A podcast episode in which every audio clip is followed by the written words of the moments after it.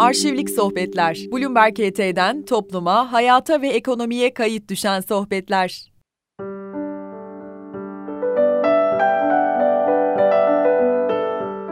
Ben mutlu bir çocukluk geçirdim, şanslıydım. Diyarbakırlı bir ailenin kızıyım. Hem annem hem babam. Bir de böyle bütün geleneklerine, göreneklerine bağlı. Diyarbakır'da yaşamasak da Diyarbakır'ın bütün adetlerini yaşayan bir ailede gözlerimi açtım. Rahmetli babam doktordu, annem ev hanımı. Üç kız kardeşin en küçüğüyüm, ailenin en küçüğüm. Genelde en küçükler böyle biraz daha ele avuca sığmaz olur. Aslında biraz o tanımada uyuyorum. Biraz daha annem ve babamın daha yaşlı dönemlerine denk geldim. Babam doktor olduğu için görevi nedeniyle Konya'daydı. Orada başhekimlik süreci vardı. Onun için eğitim hayatımı Konya'da tamamladım. Hem ilkokulu hem ortaokul, lisemi Konya Anadolu Lisesi'nde bitirdim. Çok da iyi bir okuldu o zamanlar. Böyle üniversite sınavlarında Türkiye derecelerine hep giren öğrencilerle dolu. O Maarif Koleji'nden işte Anadolu Liselerine geçilen dönemde. Ben de sonra ODTÜ İşletme Fakültesini tercih ettim. bin dokuz yüz seksen yedi yılında ilk tercihimdi. E, işletme ilk tercih. Yani işletme ki o dönemde çok popüler olduğu yıllar değildi. Herkesin daha çok hani tıp, hukuk gibi daha çok o branşları seçtikleri yıllarda. Ben o zaman işte işletmeyi biraz da araştırıyordum. Biraz yapıma da uygun olduğunu düşündüm. İlk tercihimdi. Neredeyse üç dört tercih yaptım. Hepsi de işletme alanındaydı. ODTÜ'de zaten ilk tercihime de girdim. Ondan sonra Ankara serüveni başladı zaten. Zaten hayatımda aslında Diyarbakır ilk yerim, ilk ana vatanım öyle diyeyim. Sonrasında Konya, aslında onun da benim kişiliğimde çok etkisi olduğunu düşünüyorum.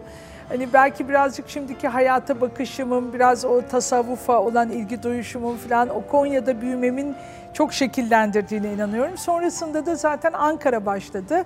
İşte hem ODTÜ işletme, sonrasındaki iş hayatı, markanın kuruluşu aslında Ankara. Ankara'nın da o disiplini, o hem işte devlet, askeri, bürokrasi, bütün o aslında bizim, benim iş hayatındaki disiplinimi şekillendiren şehir olması, Ankara'nın o sıcaklığı, bende e, o etkiler, yani aslında üç şehirde farkında olmadan bugünkü beni ben yapan e, yerler olmuş.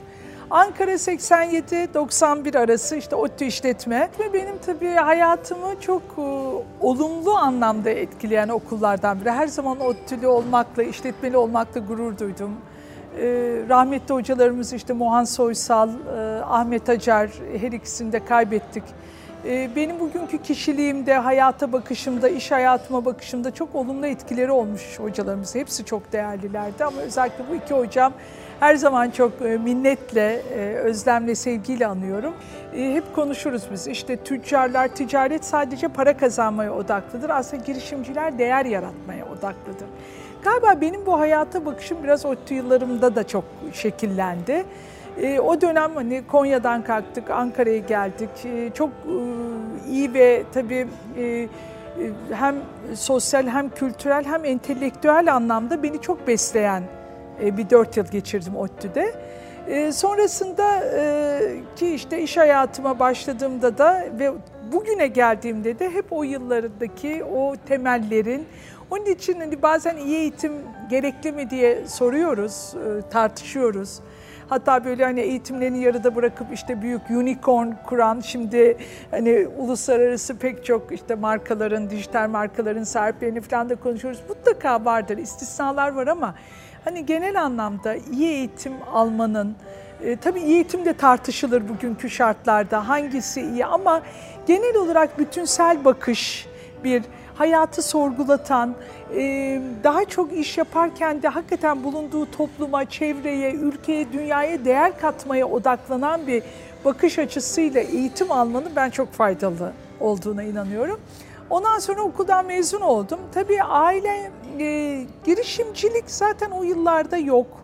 doksan bir yılından bahsediyorum. Özellikle yani doktor bir baba, ablalar tamamen işte bir tanesi tıp eğitimi almış, diğeri benzer eğitimlerde bulunuyor. Hani benim hiçbir zaman işletmeden sonra kendi işini kursun, kızımız restorancı olsun gibi bir istekleri hiçbir zaman olmadı. Yani girişimci olmak yönünde aslında yüreklendirilen bir ailede büyümedim. Daha çok kurumsal hayatta, hatta devlette çalışmam konusunda hep beni yüreklendirdiler, istediler. Hep o yönde bana telkinde bulundular. Ben de okulu bitirince bir dönem bir savunma sanayi sektöründe işe başladım, işe girdim. Çünkü Ankara'da kalıyorsanız ya devlette çalışacaksınız, özel sektör çok fazla imkanı da yok. Ee, savunma sanayide tabii o yıllar büyük bütçeler ayırdığımız, devletin çok kaynaklarının aktarıldığı bir dönem.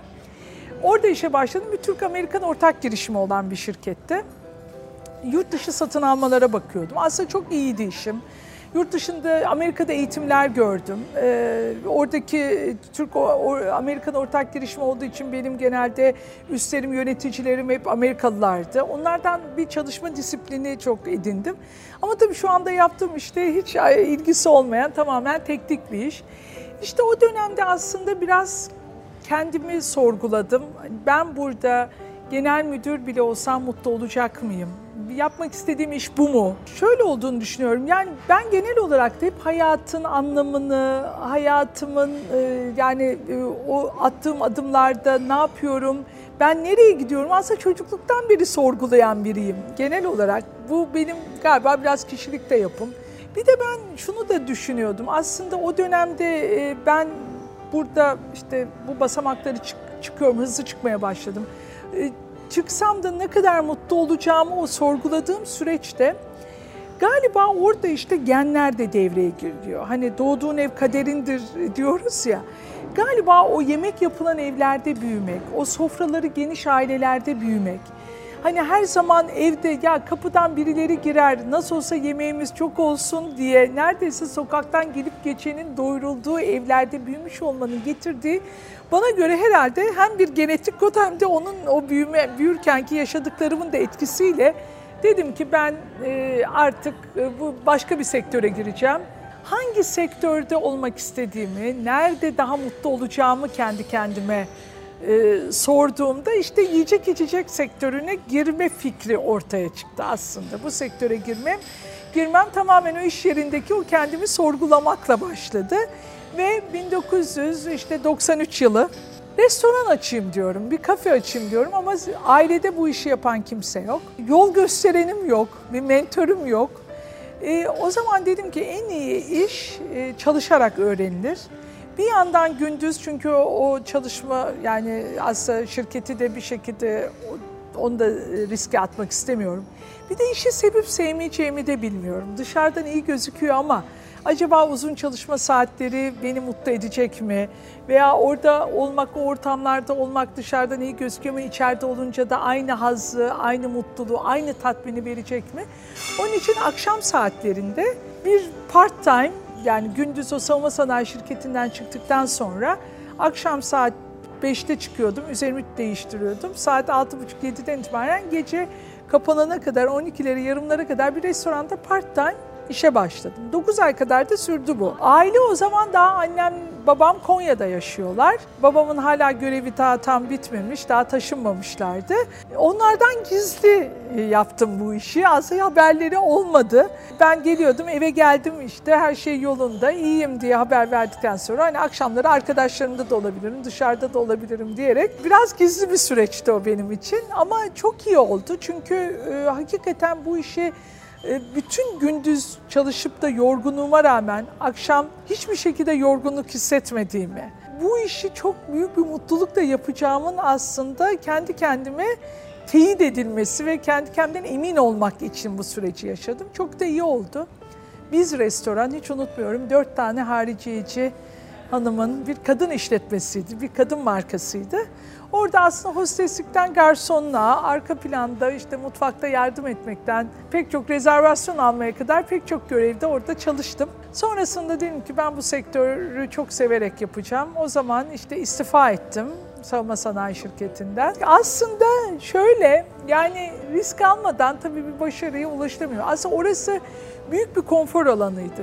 Maaşım çok iyiydi. Basamakları çok hızlı çıkıyordum. Yani şartlarım çok çok iyiydi. O zaman İstanbul'da çalışan arkadaşlarımın maaşlarına göre, ki Ankara İstanbul maaş farkı her zaman vardır, neredeyse İstanbul'daki arkadaşlarımdan bile çok daha yüksek bir kazancım vardı. İşte hem Türk-Amerikan ortak girişim olması, hem bir savunma sanayi projesi olmasından dolayı. Ama işte biraz hani yüreğinin götürdüğü yere git veya içinin sesini dinle. O yaşta o riski almam çok önemliydi. Onu da yaptım. Bir arabam vardı. O zaman krediyle aldığım, orada çalışırken.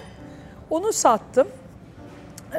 Ve bir ortakla birlikte girdik. Hem iş ortağım, sonra da hayat ortağım oldu. Liseden beri arkadaşım olan bir ortak, iki genç omuz omuza verdik.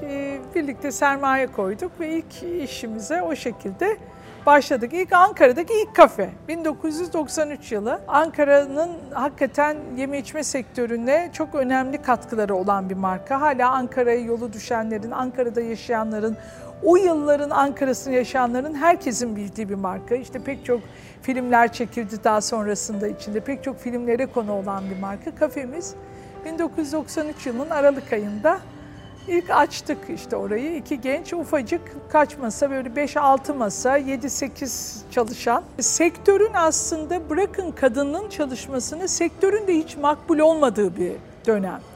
Eğitimli insanların bu sektörde yatırım yapmadığı dönem. Hani genelde daha alaylı, çekirdekten yetişenlerin daha çok bu sektörde var olduğu yıllardan bahsediyorum. Bırakın ki hani ODTÜ'yü bitirmiş, eğitimli bir ailenin kızı, bu kadar emek verilmiş.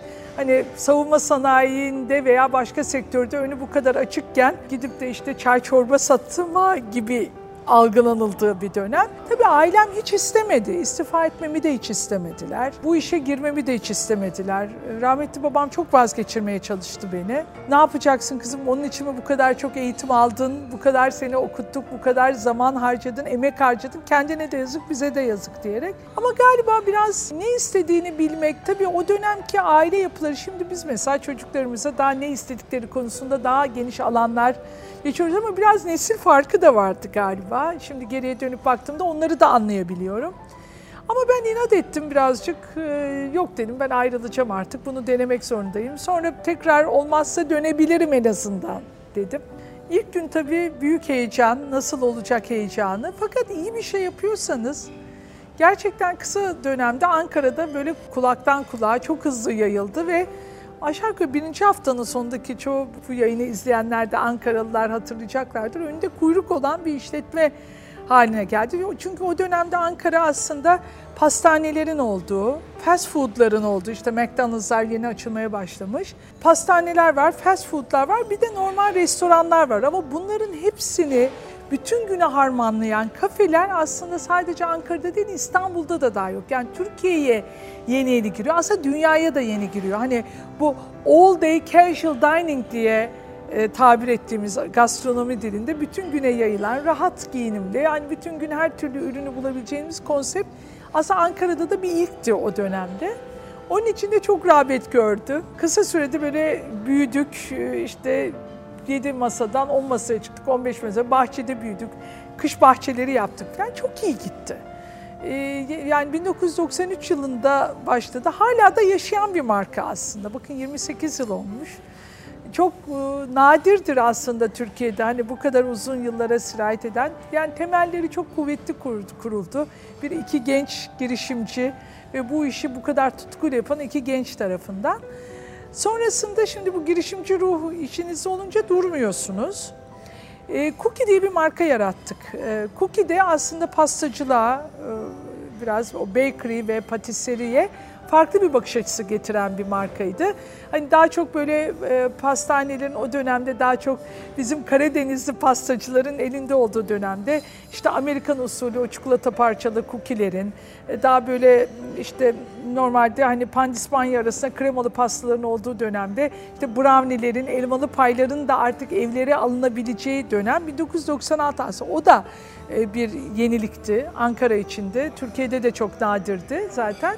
Oradan işte Cookie markasını kurduk. Onu bir zincir yaptık Ankara'da. Ardından Asya mutfağının çok yükseldiğini gördük. Asya mutfağı işte böyle filmlerde görüyoruz. Chopstick'lerle noodle'lar yemeler falan, hani böyle bir moda olmuştu. Hızlı, özellikle take away, yani evlere servis olan Asya mutfağı.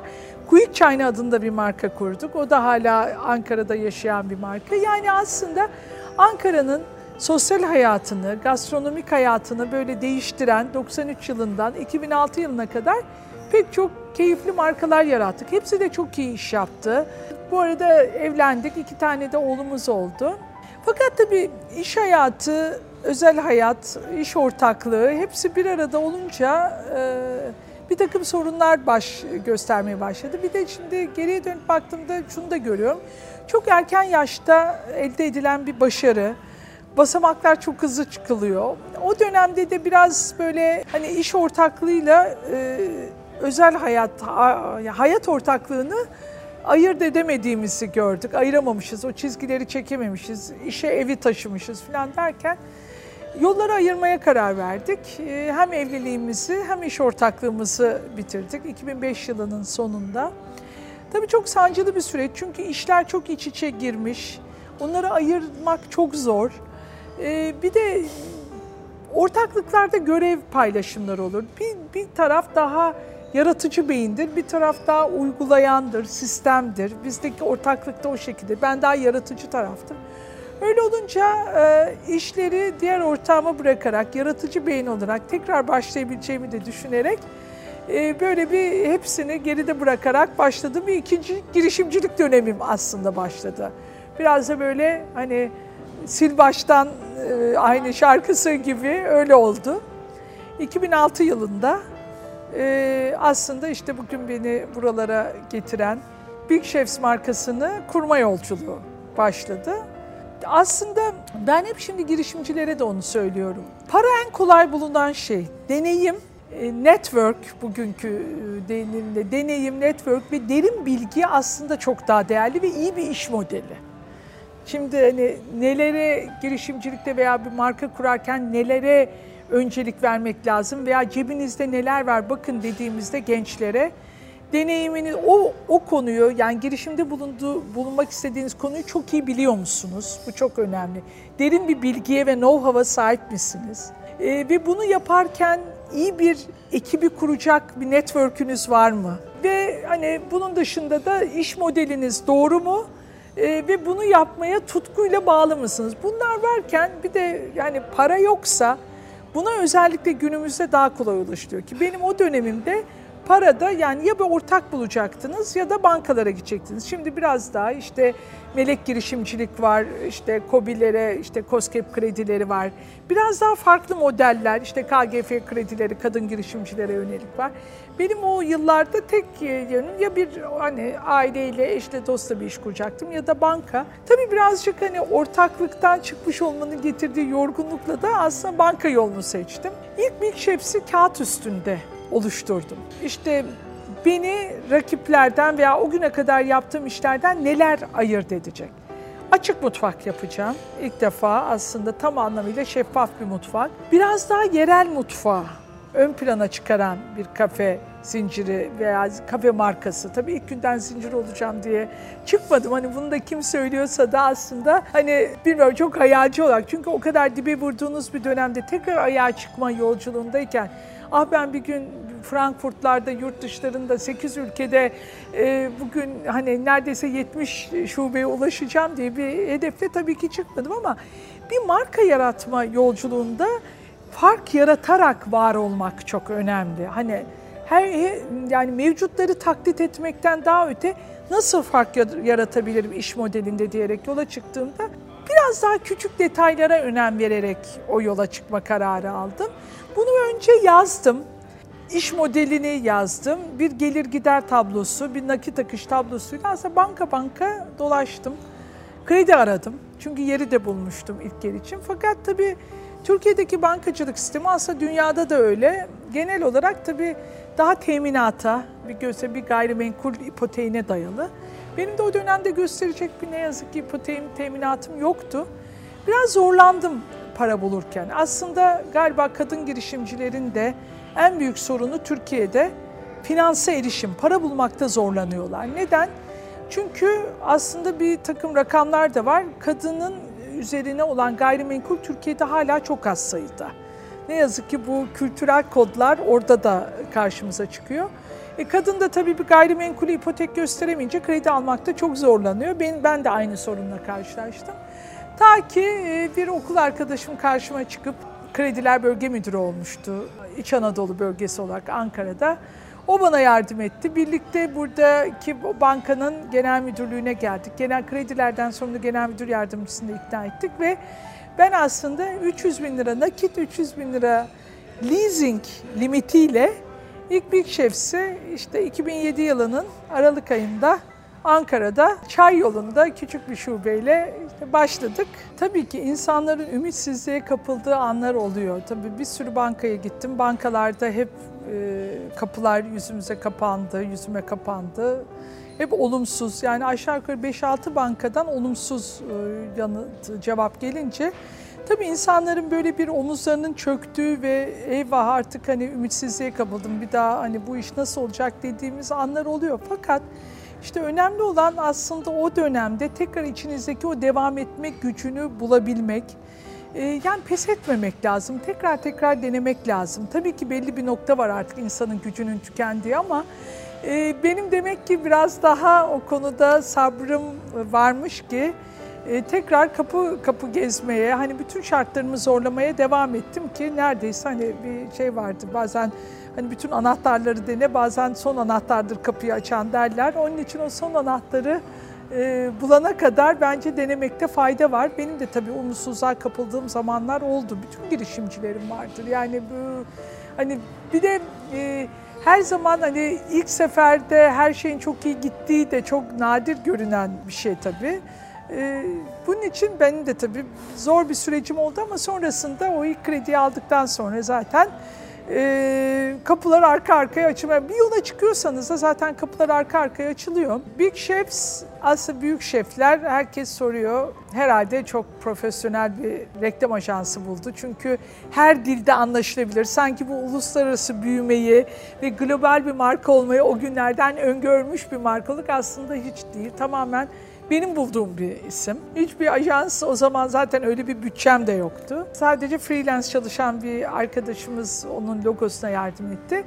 Big Chefs daha önce bu kurduğum markalarda benimle birlikte çalışan şefler bizim o yolları ayırmamızdan sonra beni hep arayarak, eğer bir gün siz tekrar bu sektöre girerseniz biz sizle birlikte olmak istiyoruz, sizle birlikte çalışmak istiyoruz, sizin heyecanınıza biz de ortak olmak istiyoruz diyerek hep söylüyorlardı. Ben de bir gün dedim ki sizin adınıza bu marka, işte Big Chefs'ta da o üç tane şef işte.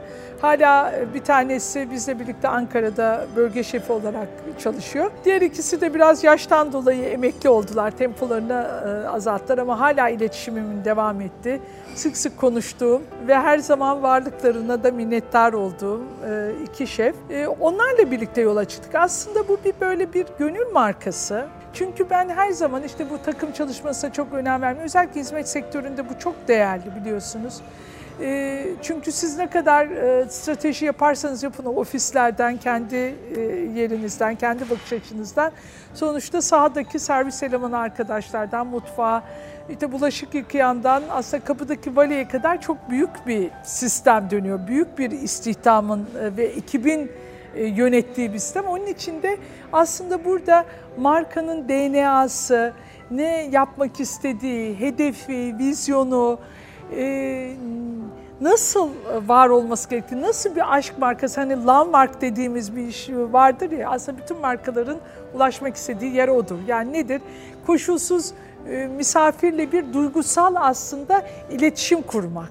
Çünkü siz daha çok değil mi bir markaya e, yemek yemeye karar verirken tabii ki lezzetleri, servisi, standardı çok önemli ama bir duygusal bağ kurduğunuz bir markaya daha çok gitmek istiyorsunuz. Zaten bu son dönemde bu daha da arttı, bana göre pandemiyle daha da çok arttı. iki bin yedide Ankara'da açıldıktan sonra dört şubeye ulaştık. Fakat tabii yani e, bir marka olmanın E, mutlaka olmazsa olmazı İstanbul'da da var olmak. Ulusal bir marka olmak istiyorsanız, benim de artık Ankara'daki o başarıdan sonra artık İstanbul'a gitmem gerektiğine karar vermiştim ama nasıl yapacağımı tam olarak bilmiyordum.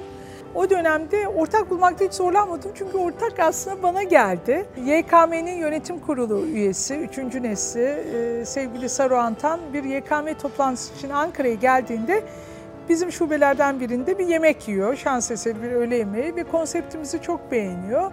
Onun da tam aile şirketinden ayrı kendi başına bir iş kurma isteğinin olduğu bir dönem ve bana ulaştı bir ortak dostumuz vasıtasıyla ve aslında İstanbul'da bir birlikte bir yol alıp alamayacağımızı karşılıklı oturduk. Birkaç toplantı sonrasında da aslında hayallerimizin örtüştüğünü görünce de İstanbul'da ortak olmak üzere bir yola çıktık. Sonrasında da yer arayışımız başladı. Orada da yine bir çok hoş bir tesadüf sonucu. O zaman Doğuş Holding daha bu yeme içme sektörüne girmediği dönemde Doğuş Holding'in işte yönetim kurulu başkanı Sayın Feri Çahing bir Ankara ziyaretinde yine bizim Big Chefs'te bir yemek yiyor. Ben de şans eseri oradayım. Tanıştık. Dedi ki İstanbul'a neden açmıyorsunuz? Ben dedim ki vallahi çok açmak istiyoruz ama yer arıyoruz. Gelin dedi size Etiler'de bizim bir yerimiz var orayı verelim. Tamamen bir akşam yemeğindeki kısa bir on dakikalık ayaküstü sohbet sonucu ben ertesi gün uçağa binerek gelip işte bizim Etiler'de ilk açtığımız ve bizim aslında markamıza da kaderini değiştiren çok önemli bir lokasyon olan o köşedeki müstakil yeri e, yani bu görüşmenin ertesi günü kiralamış olduk. Bazen evet hayatta e, tesadüfler, doğru karşılaşmalar aslında hani e, siz o yola çıktığınızda hani kapılar arka arkaya açılırına çok inanıyorum ben. Aslında onların hiçbiri tesadüf de değildi, olması gerektiği için olduğunu da düşünüyorum. Dolayısıyla İstanbul'a gelişimiz aslında bu şekilde başladı. Önce bir ortaklık kurma, sonra da o yeri kiralamayla. Şimdi bu girişimcilerin bazen en büyük sıkıntısı, hani mevcut böyle markaya çok körü körüne bağlanıp, işte koltuklarına bağlanmak, başka hiçbir iş yapamama gibi bir takım hatalara düşebiliyorlar. Aslında bir girişimcinin en büyük başarısı, sen var olmadığın takdirde de o markanın sürdürülebilir olması. Çünkü hastalık var, sağlık var, işte bir pandemi yaşadık ne olacağımız belli değil. Onun için hani kurumsallaşmayı da becermek çok önemliydi ki biz de bunu başardık.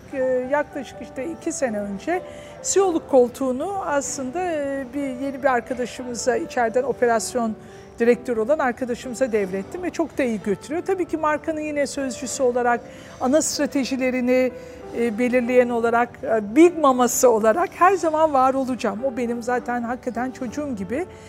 Ama biraz geri çekilmeyi de becermek, başarmak gerekiyor. Şimdi bundan sonraki hedef, evet marka özellikle işte İngiltere gibi, Amerika gibi, New York gibi falan hani büyük metropollerde de var olmak, uluslararası büyümesini devam ettirmek.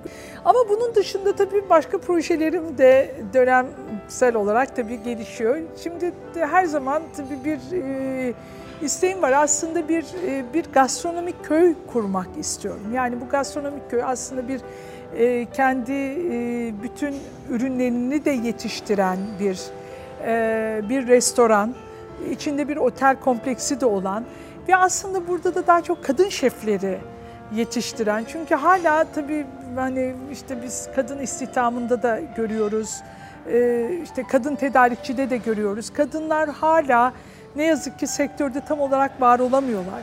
Ee, bu biz de çok zorlanıyoruz bu işte. Onun için aslında hani biraz daha kadın odaklı e, sektöre hem mutfağımızı daha geliştirecek, özellikle Anadolu mutfağını da daha geliştirecek. Pek çok şefin de işin içinde olduğu böyle bir hani otel, restoran ve hani hem işte tarladan çatala kadar süre gelen bir, bir, bir yer kurmak istiyorum. Muhtemelen Ege'de ilk buna başlayacağım. Hani kadın girişimcilik konusunda tabii Türkiye'de iki bin dokuz yılından özellikle iki bin yedide kurduktan sonra iki bin dokuz İstanbul'a geldikten sonra bir rol model olarak hani bu büyümede hem pek çok hani kadın girişimci ödülleri de aldım. Kadın girişimci olmanın zorluğunu çok iyi biliyorum Türkiye'de. Ne yazık ki hani biçilen rollerden kaynaklı. Fakat şunu da gördüm ben. Aslında kadının önündeki en büyük engel yine kendisi. Aslında kadın isterse her şeyi başarabilir. Yani kadın olarak bizim hani belki artık iş insanı diyoruz, kadın erkek olarak da ayırmamak lazım ama artık daha pozitif ayrımcılığın olduğu, kadın girişimciliğin daha çok konuşulduğu bir dönemde yaşıyoruz. Kadınlar kendilerine inansınlar. Aslında içlerindeki o potansiyeli fark edip de hani pek çok işi aynı anda yapabilme. Bir de kadınlarda ben şunu görüyorum, işte annelik veya aile kurmak bunda çok büyük engel. Ben iki tane e, harika e, çocuk yetiştirdim. Bir tanesi bugün yirmi altı yaşında, diğeri on dokuz yaşında ve bu süreçte onlar da büyüdüler. Her ikisi de son derece yani okullarında da başarılı oldular. Ruh sağlıkları, beden sağlıkları yerinde böyle e, bireyler oldular. Yani aslında e, her şey vakitte e, yetebiliyor. Kadınlar çünkü hakikaten multitaskler, aynı anda pek çok işi yapabiliyorlar. Dolayısıyla hem annelikte, hem aile kurmakta, hem girişimcilikte hepsi bir arada son derecede doğru olabilir. Onun için kendilerine inansınlar. Tutkuyla bağlı oldukları bir hayalleri varsa, doğru bir iş modelleri varsa, doğru bir ekibi kurup eğer finansı da parayı da doğru yönetebiliyorlarsa çıksınlar yola. Ben artık inanıyorum ki önümüzdeki süreçte daha böyle başarılı, daha kendinden kendine güvenen ve ayakları sağlam basan çok kadın girişimciler göreceğiz. Görmeye de başladık zaten. Ben kadınlarımızın önünün artık açık olacağına inanıyorum. Yeter ki kendilerine inansınlar.